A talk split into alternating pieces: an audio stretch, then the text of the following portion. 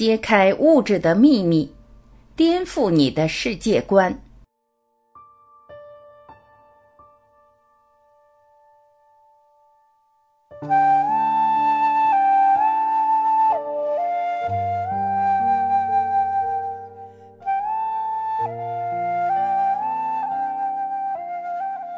物质背后的秘密。一个人从一出生就受到条件的制约，因为他居住的环境完全是物质性的。人在这种外界条件的影响下逐渐长大，所有的看法都是在物质世界的基础上形成的。现代科学的研究在从前大家理解的基础上，揭露了一个完全不同的事实。我们从外界获得的所有信息来自我们的五种感官。我们眼睛看到的，耳朵听到的，鼻子闻到的，舌头尝到的，手触摸到的，组成了我们所知道的这个世界。人从一出生开始就依赖这五种感官，这是我们能知道外部世界的缘由。这些感官也是我们感知的唯一途径。然而，当科学超越这些感官来研究时，发现了一个和我们以往认识完全不同的真实世界。这些关于组成外部世界的物质的秘密最终被公开了。当代的思想家和哲学家解释科学家们所发现的事情。一些科学家认为，人是一个印象，经历的每件事都是一个短暂的感觉。这个宇宙是一个影子，这种理论似已被当今的科学所证明。为了更好地理解物质背后的秘密，就从提供给我们一个更广阔世界的感官开始。我们怎样看到、看见一个东西的过程是逐步的。我们第一眼看到的光束是光量子从物体射向我们的眼睛。再穿过角膜，最后在眼睛后面的视网膜上聚焦，在这里转化成电信号，由神经元传送至大脑后部，看到图像，最终在大脑的这个部分显现。我们一生中看到的所有图像以及所有经历的，实际上都发生在这个狭小黑暗的地方。同样的，你现在看的影片和你看到的无限广阔的地平线，实际在这个地方只有几立方厘米。仔细重新审视这个信息，当我们说看见了东西时，实际上是由电信号运送到了大脑，在大脑中形成这些东西。当我们说我们看见了东西，实际上是看见了大脑中的电信号。还有另外一件事，我们需要知道：大脑是完全隔离光线的，它的内部是完全的黑暗，不可能和光线发生联系。我们可以用一个例子来解释这种情况。假设前面有一个燃烧的蜡烛，我们可以看到它发出的光线。我们看到光线时，我们的大脑里面是完全的黑暗。这束蜡烛的光永远都不会传输到大脑。但我们的视线在黑暗的大脑中看到的是一个五彩缤纷的世界。同样的情形也发生在其他感官上，听觉、触觉、味觉和嗅觉都是以大脑中的电信号被感知的。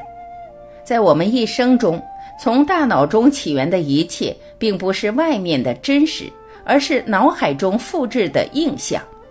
此时，我们误信这些印象是外面存在的实际物质，在脑海中的外部世界。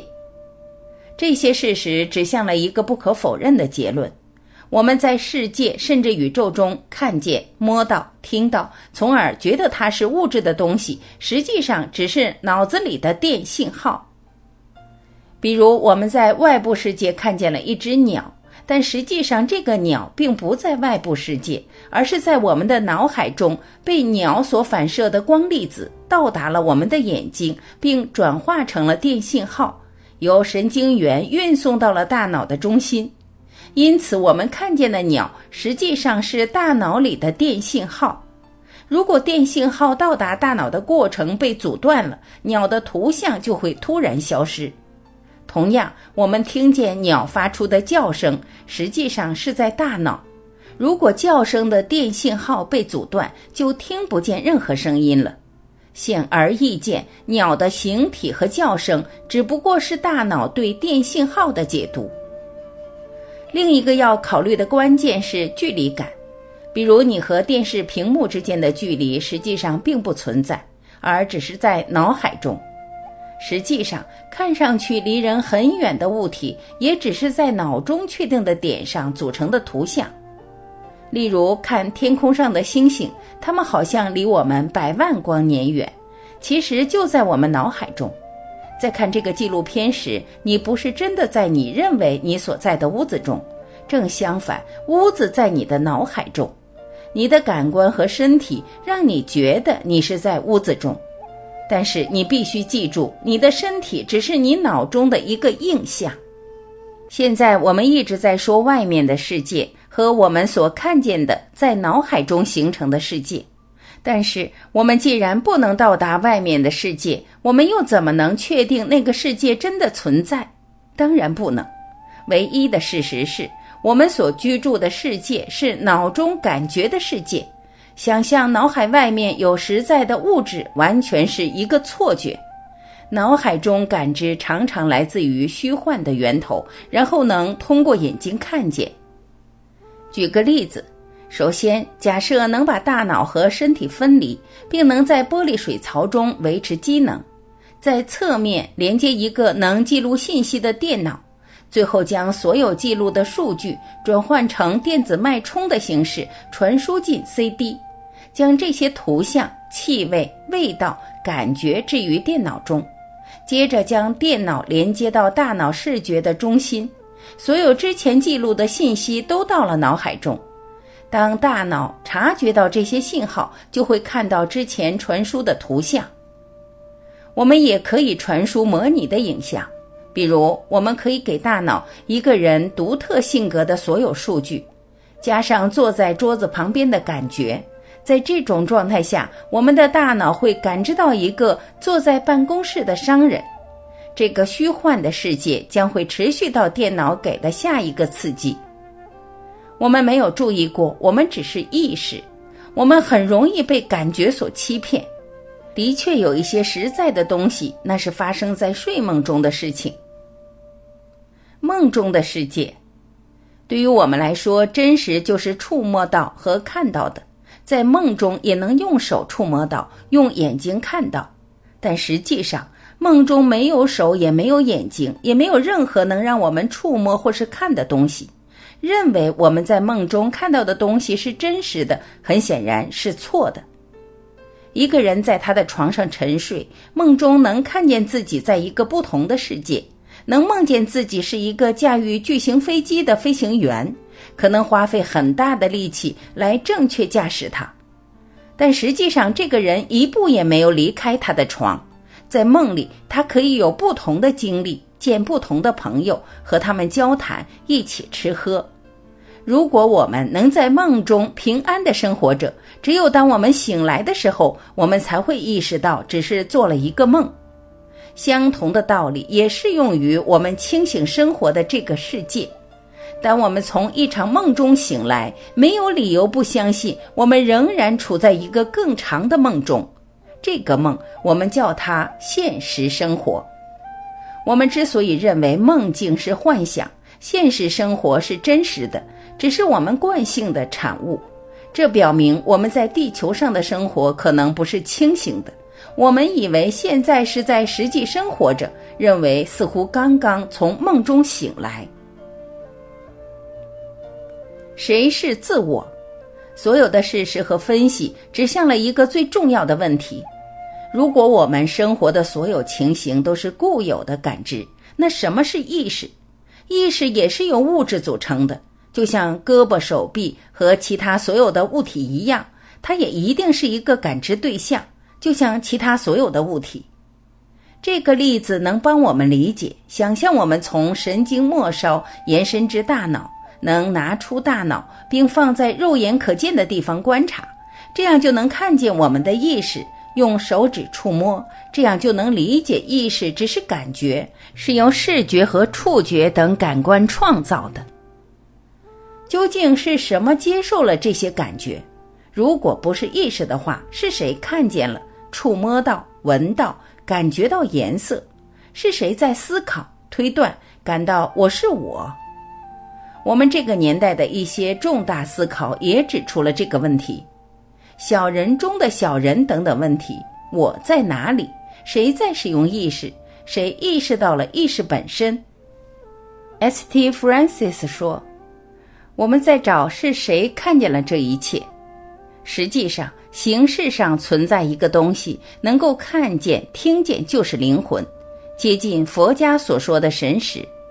我们所认为的现实世界是灵魂听见、看见的集合，就像在梦中，我们的身体和世界并不是实际存在的一样。我们居住的宇宙也不是物理的存在，唯一真实存在的是灵魂。事物只是灵魂的感知。是的，就算假象物质是真实的，物理、化学和生物的法则都指向一个结论：人的存在是幻觉，以及物理上事物的非存在性，这是物质背后的秘密。唯物论者认为物质都是客观存在的，这是向唯物论敲响了确凿无疑的警钟。科学家和作家 Leo Kimbonnet 在他的书中写道：“宇宙和爱因斯坦以及一些哲学家在映射的宇宙中肯定物质的存在。科学家应意识到感官的有限性。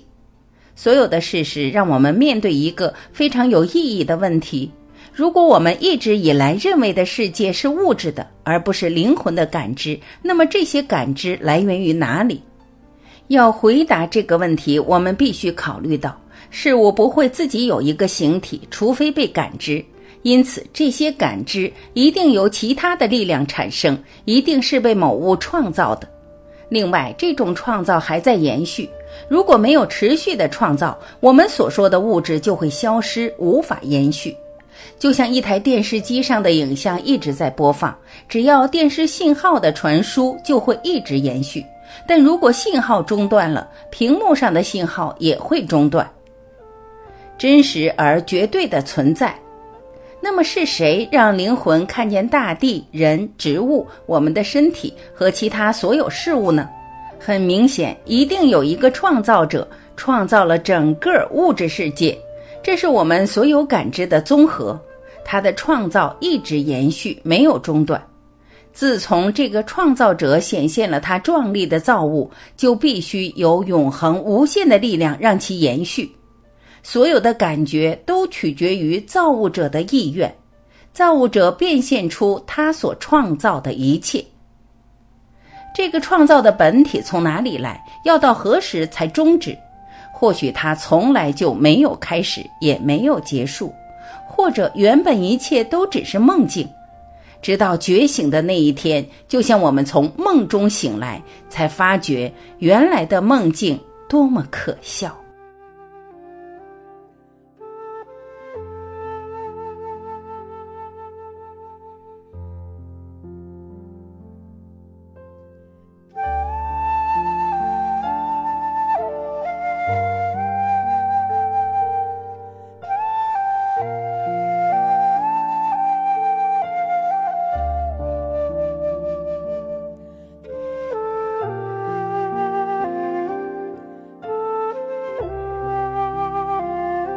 感谢聆听，我是晚琪，我们明天再会。